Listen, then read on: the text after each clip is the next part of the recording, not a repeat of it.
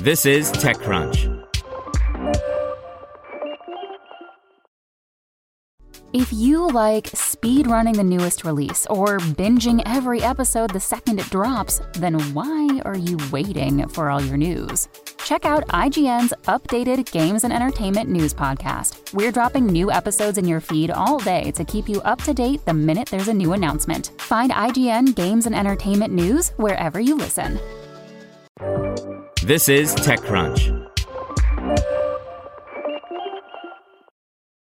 Twitter will be delisted from the New York Stock Exchange on November 8th by Ivan Mehta.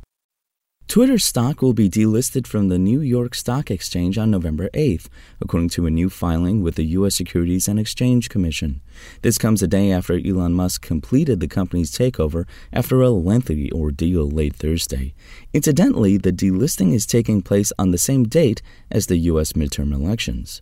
The New York Stock Exchange hereby notifies the SEC of its intention to remove the entire class of the stated securities from listing and registration on the exchange at the opening of business on November 8, 2022, pursuant to the provisions of Rule 12D22A, the filing reads.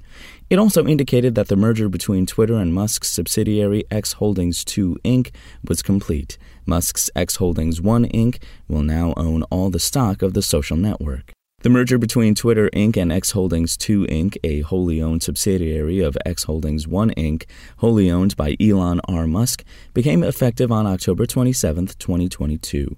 Each share of Twitter Inc. common stock was exchanged for $54.20 US in cash, without interest and less any applicable withholding taxes. The exchange also notifies the Securities and Exchange Commission that as a result of the above indicated conditions, this security was suspended from trading before market open on October 28, 2022. At the time of writing, Twitter stock was trading at $53.70, slightly lower than Musk's buying price of $54.20. Twitter won't have to make quarterly disclosures like its monthly active users or its earnings as a private company, but financial institutions that have lent money to Musk will pressure the billionaire to make the company profitable.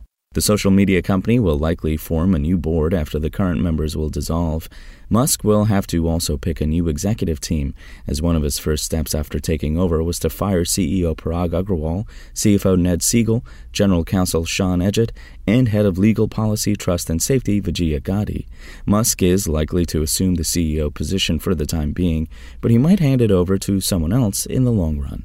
A report from Bloomberg noted that Agrawal is set to receive nearly $50 million, while Segal and Gadde will get $37 million and $17 million each as part of the severance package. While the Tesla CEO squashed rumors of him firing 75% of Twitter's staff, the current set of employees are still preparing for a massive layoff spree. Spoken Layer. Want to learn how you can make smarter decisions with your money?